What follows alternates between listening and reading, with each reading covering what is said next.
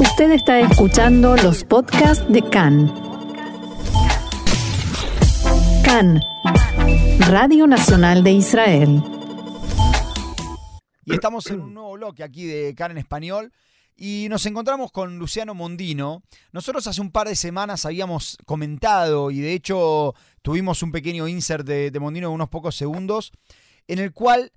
eh, nosotros comentábamos que Bolivia e Irán habían llegado a una especie de acuerdo militar eh, de defensa, lo cual implicaría una nueva puerta de entrada, si quieren, para, para Irán dentro de lo que es la región de, Latinoamérica. En ese contexto queríamos hablar con, con, Luciano Mondino, ya un invitado de la casa, eh, para, para, poder aclarar un poquito qué es lo que está sucediendo en Latinoamérica, qué es lo que está sucediendo en Bolivia, ¿eh? y entender un poquito qué significa esto de que, de que haya este, una nueva puerta de entrada hacia Latinoamérica. Luciano, te saludan Johnny y Jesse, ¿cómo estás?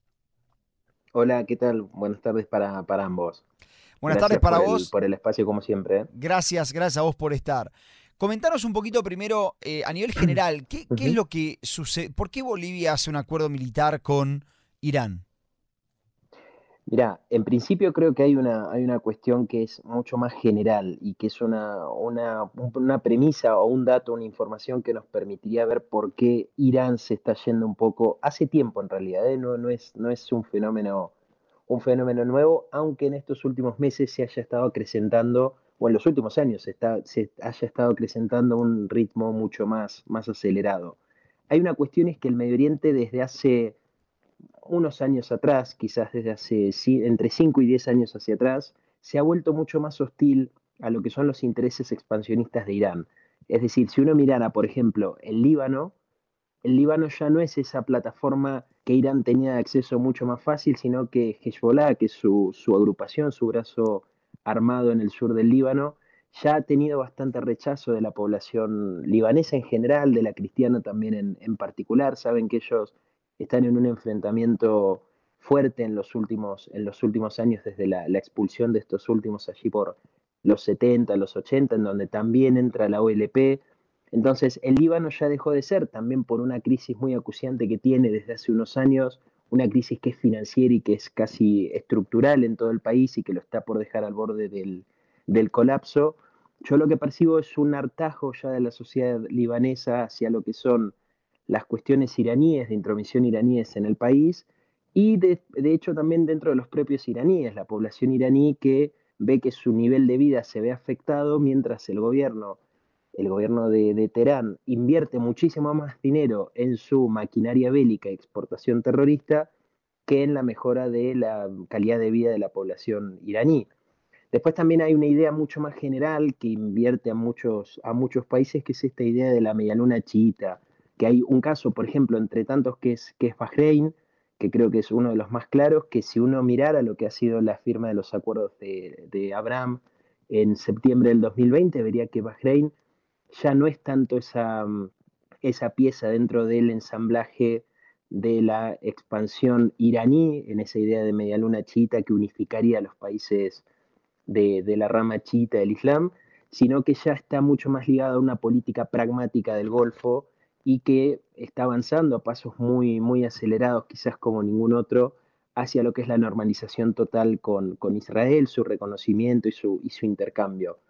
¿Qué quiero decir con esto? Que el Medio Oriente al día de hoy es mucho más hostil para Irán y esto lo está llevando a la, a la República Islámica a tener que reforzar los vínculos por fuera del Medio Oriente y en donde América Latina de alguna forma reúne todas estas características para que Irán pueda penetrar y así pueda ampliar sus, sus lazos. Está el caso de Venezuela, Cuba, Nicaragua desde hace muchos años, estamos hablando del 2005, 2006. Por ejemplo, Irán fue miembro, fue denominado como miembro observador del, del ALBA, esa Alianza Bolivariana de los Pueblos, en el 2008. Entre 2005 y 2012, tanto Venezuela e Irán firmaron más de 270 acuerdos que van en distinta materia. Entonces, este fenómeno de acercamiento a América Latina e Irán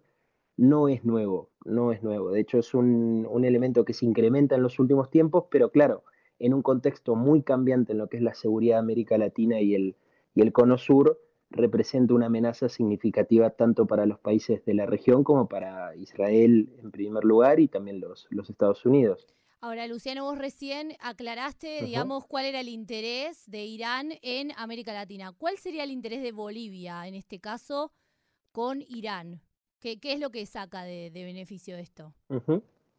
Yo creo que principalmente el caso de Bolivia hay una cuestión más de emparentamiento y de base ideológica, es decir, de convertirse en esos, en esos actores o en esos jugadores de la política internacional que son contestatarios al poder de los Estados Unidos y esa política de cierto padrinazgo que ha tenido los Estados Unidos en América Latina durante mucho tiempo. Si uno mirara en los últimos tres o cuatro años con la presidencia de Biden, también un poco lo que ha sido la presidencia de Donald Trump y luego con, con la de Obama, que fue anterior, ha habido un retiramiento de los Estados Unidos de América Latina,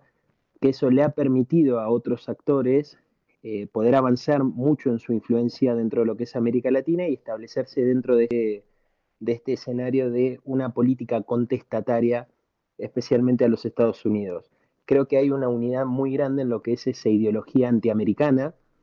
que se desprende o, le da lugar también a un desprendimiento que es también una ideología anti-israelí, que ensambla muy bien con eh, lo que son tanto los intereses de Irán como esa cuestión ideológico-dogmática que tienen los, gobiernos de este tipo en América Latina.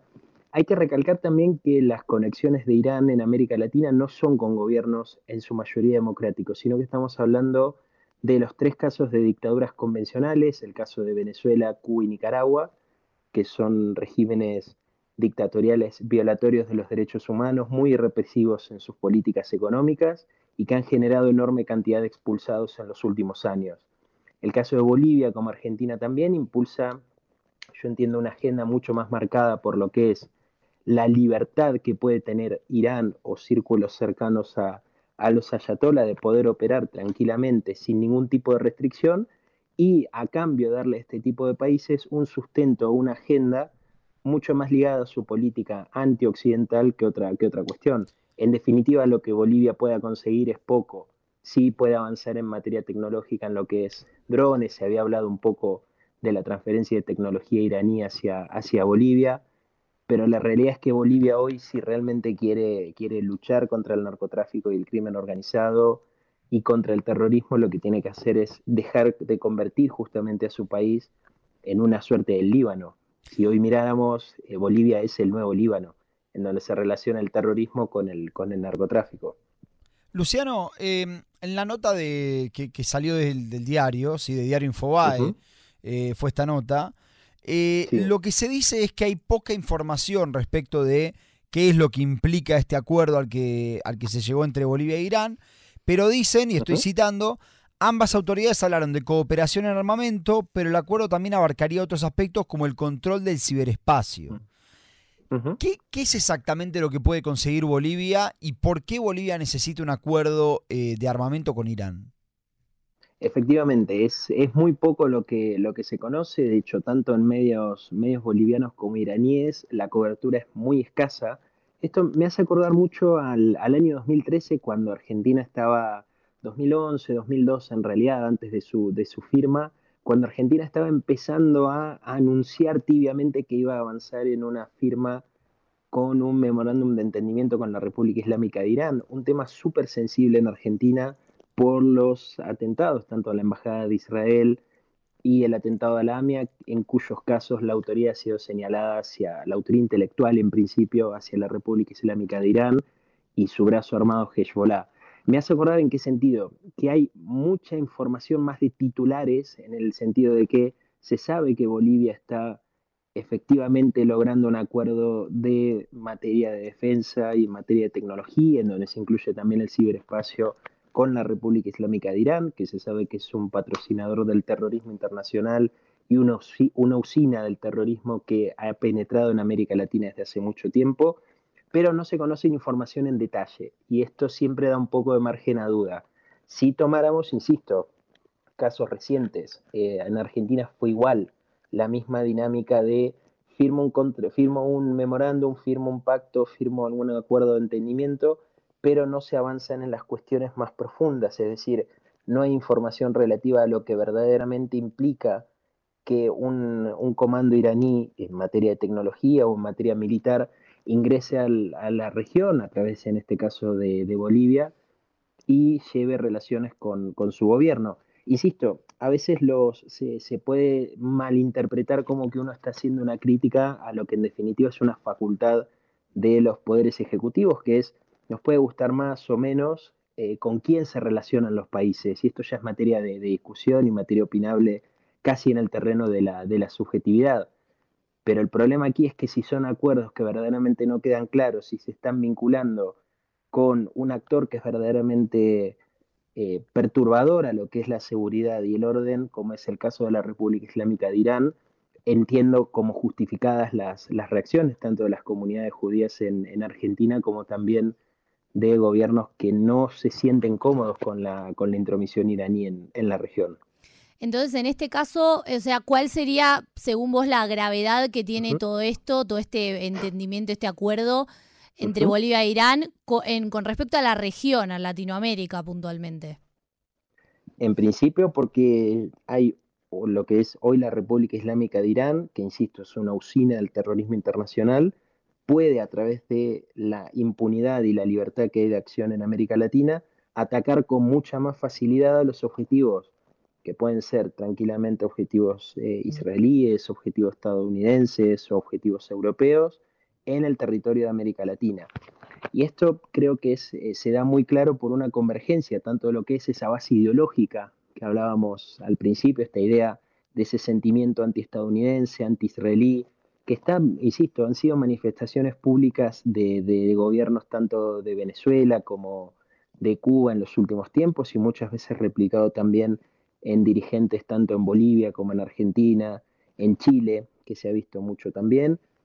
En definitiva, hay también una exportación de ese chiismo, que es esa idea anclada en los 1400 años de antigüedad, que hoy está verdaderamente matizada o de alguna forma trastocada por una exportación sumamente violenta,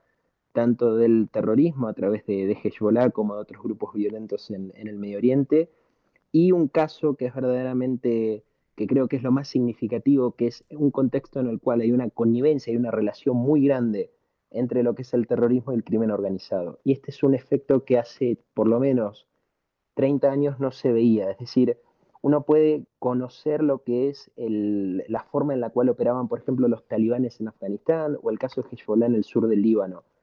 Pero en América Latina esto como tal no había ocurrido hasta hace unos 15 o 20 años atrás, en el cual hay una connivencia, hay una convergencia entre los intereses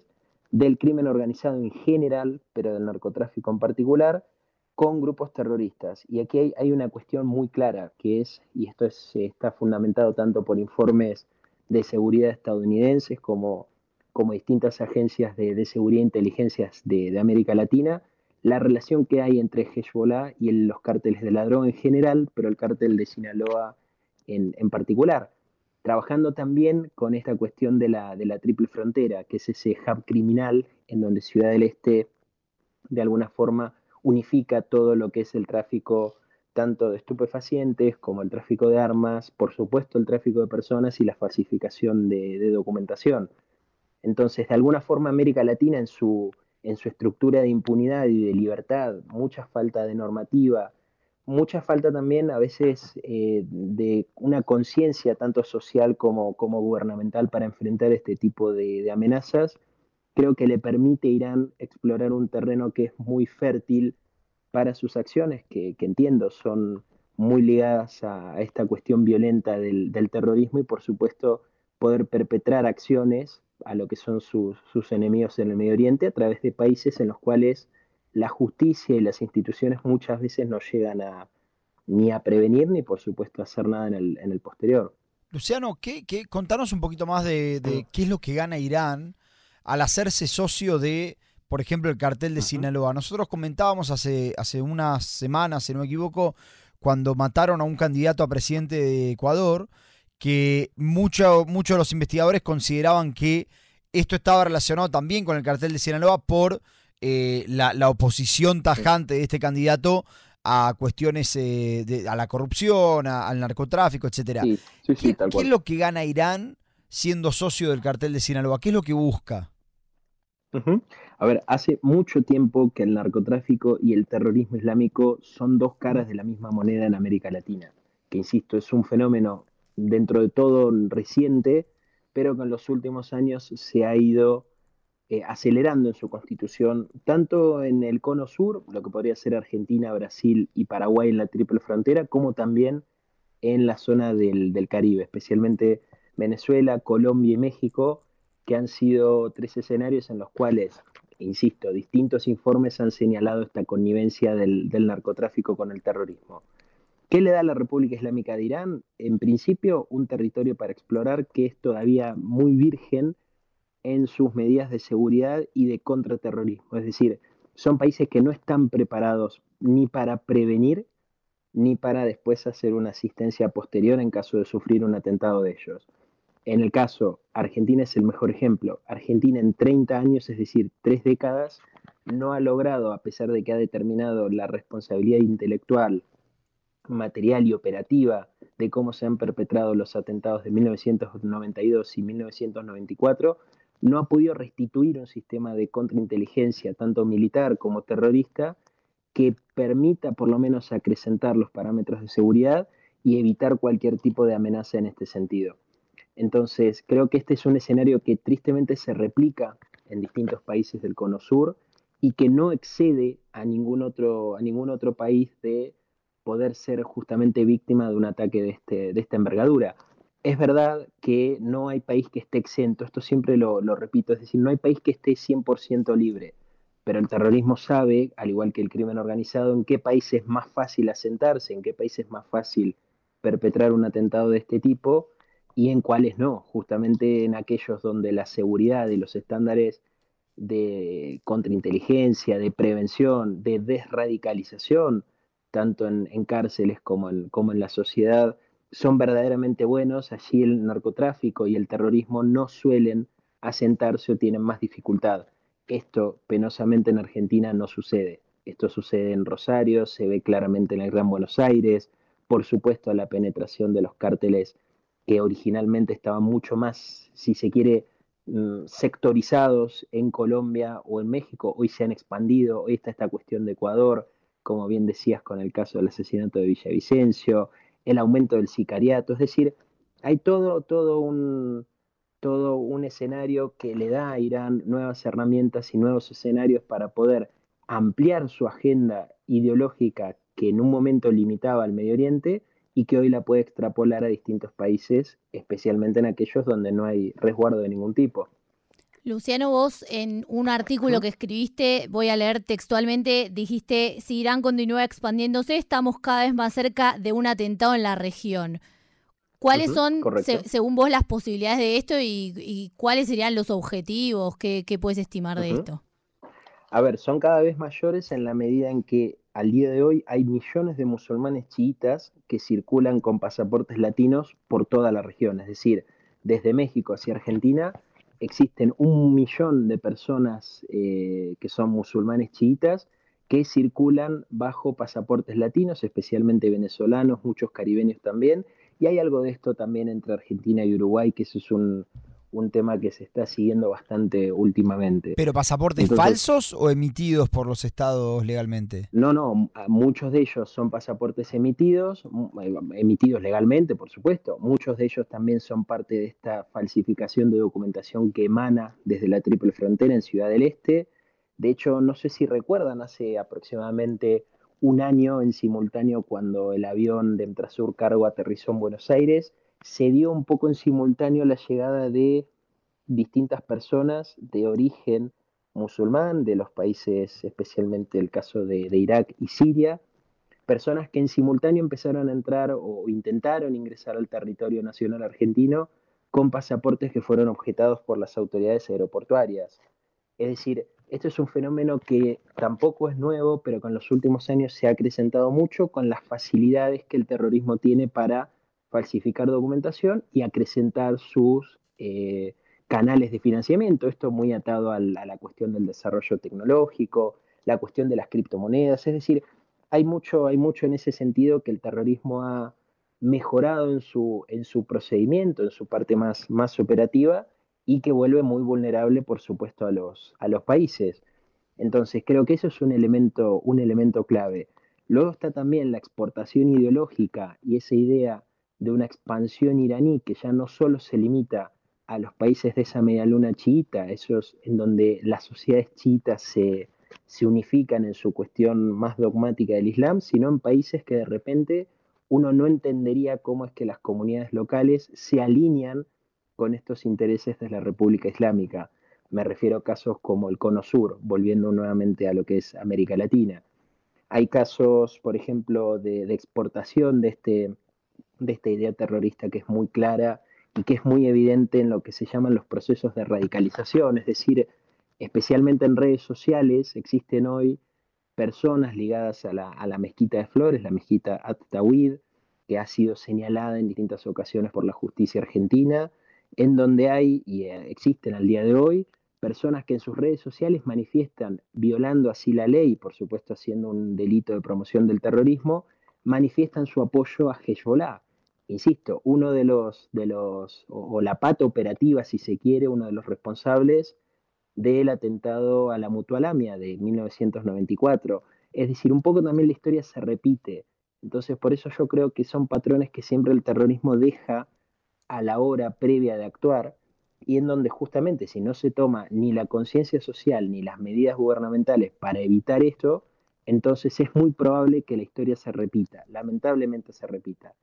Objetivos pueden ser cientos, momentos pueden ser cientos, pero lo cierto es que al día de hoy la connivencia, esa triangulación entre lo que es el poder mucho más debilitado de los estados,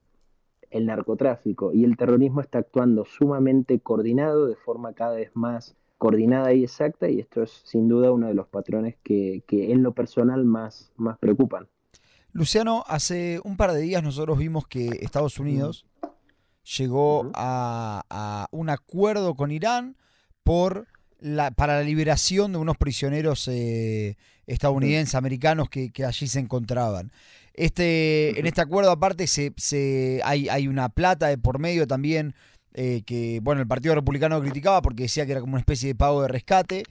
pero lo que aparentemente todos los analistas coinciden es que esto hablaría de cierto, cierto acercamiento, si querés, entre Estados Unidos e Irán. ¿Esto podría cambiar la situación como la estábamos contando hasta ahora? A ver, hay una cuestión, siempre ha habido una, estrategia muy viva, especialmente en el Partido Demócrata, que es de donde, de donde proviene Biden. No hay que olvidar que Biden fue vicepresidente Obama, que ha sido el gobierno que llegó a un muy mal acuerdo en lo, en lo que considero un muy mal acuerdo, que fue el acuerdo nuclear del 2015 con la República Islámica de Irán, en donde solo posicionaba esa cuestión del control de la, del enriquecimiento de uranio a costa de hacer una suerte de vista gorda de lo que es la producción nacional de misiles y los sistemas de ojivas nucleares. Es decir, el programa nuclear de Irán no es solamente el enriquecimiento de uranio. Eso es una de las tres patas o uno de los tres indicadores que constituyen la amenaza nuclear iraní. Pero si no hay una decidida, un, decidido enfrentamiento a lo que es la producción de misiles y estas ojivas nucleares, que en definitiva es lo que Irán muestra cada vez que, cada vez que tiene oportunidad, en donde hace pocos meses atrás utilizó una inscripción en, hebreo para, para bautizar de alguna forma su, misil intercontinental que estaba mostrando al, al mundo y señalando un poco esta idea de este misil atacará, atacará a Israel cuando, cuando esté en el aire, creo que verdaderamente las, las intenciones son muy, muy pobres. Eh, hay, hay, un error occidental, no solo en los Estados Unidos, sino en los últimos, en los últimos tiempos en los cuales no ha habido una, una intención necesariamente de poder entender cuáles son los tentáculos de la República Islámica de Irán, al menos desde las, las cuestiones políticas. Es cierto que en cuestiones más militares y de defensa, hay muchas, muchos informes, muchas indicaciones estadounidenses especialmente, en colaboración no solo con Israel, sino también con Turquía y con Egipto, que describen cómo opera eh, la República Islámica de Irán desde 1979. Pero creo que la cuestión especialmente de Biden, un gobierno que en la cuestión del Medio Oriente ha estado muy un poco desorientado en los últimos años, especialmente por lo que es la cuestión de, la, invasión rusa en, Ucrania. Creo que Estados Unidos se posicionó mucho más en Europa y en, y en, y en el Indo-Pacífico, es decir, por la cuestión china.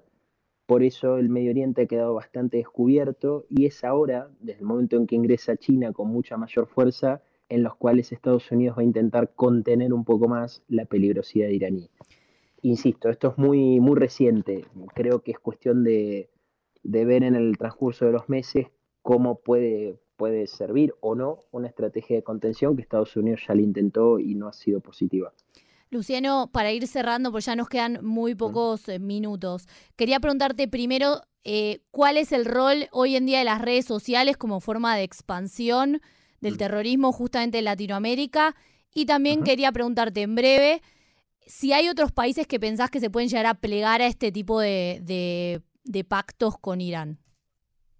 Bien, en principio lo de las redes sociales es una muy buena pregunta porque es justamente uno de los canales que más utilizaba el Estado Islámico por fuera del Medio Oriente, es decir, por fuera de, su zona de Irak y de zonas donde podía lograr una radicalización más eh, personalizada, si se quiere, para influenciar en mucho público que estaba por fuera de esa región, especialmente en Europa. Ahí es donde lograron, por ejemplo, la captación de mujeres que fueron las conocidas como las, mujeres de la yihad o las mujeres del ISIS, que eran de repente personas, mujeres europeas, algunas de ellas incluso con, niñas, con menores de edad, que viajaban a Siria para contraer matrimonio con algunos de los, de los yihadistas y por supuesto a partir de entonces vivir un, infierno. Entonces la radicalización en redes sociales siempre es muy, eh, muy insistente y verdaderamente preocupante en lo que hace la réplica de los mensajes de radicalización. Radicalización es, es eso, es captación. Es cuando un grupo terrorista utiliza las redes sociales, que son canales muy, de muy fácil eh, expansión y que de alguna forma demuestra lo que es la peligrosidad de cuando estos, estos mensajes se difunden. Creo que ha habido, si no recuerdo mal, eh, casos en los cuales eh, el Estado Islámico utilizaba la plataforma en ese entonces Twitter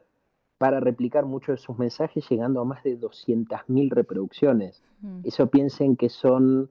eh, al día de hoy estaríamos hablando de más de tres estadios, por ejemplo, de River o de Boca, que replican mensajes del Estado Islámico, lo cual es de una alerta excepcional. Y en Argentina es exactamente igual. A veces son círculos, estamos hablando de personas físicas de 50 o 100 personas, pero que si esa radicalización la llevan a redes sociales, la amplificación del mensaje puede alcanzar mil, dos mil, tres mil, un millón en muy poco tiempo. Entonces, si no se los identifica, no se los investiga, no se los monitorea y llegado el caso no se los, no se los corta, eh, verdaderamente el peligro es, es eh, exponencial. sumamente importante a partir del 2019 cuando Hezbollah pasa a ser una organización terrorista. Es decir, este tipo de, acciones de exponer un apoyo a Hezbollah no es como dicen algunos que es, eh, por ejemplo, Moshen Ali, el de, el de Atawi, decía, pero estamos haciendo un soporte a un partido político. No, están haciendo promoción del terrorismo y eso está penado por la ley y es pasible de denuncia. Y respecto de, los países eh, mm. que, que, puedan plegarse. Sí, y respecto de los países, en principio hoy ahí es cierto que una, si uno mira un poco hacia atrás, lo que ha sido el 2012 para hoy,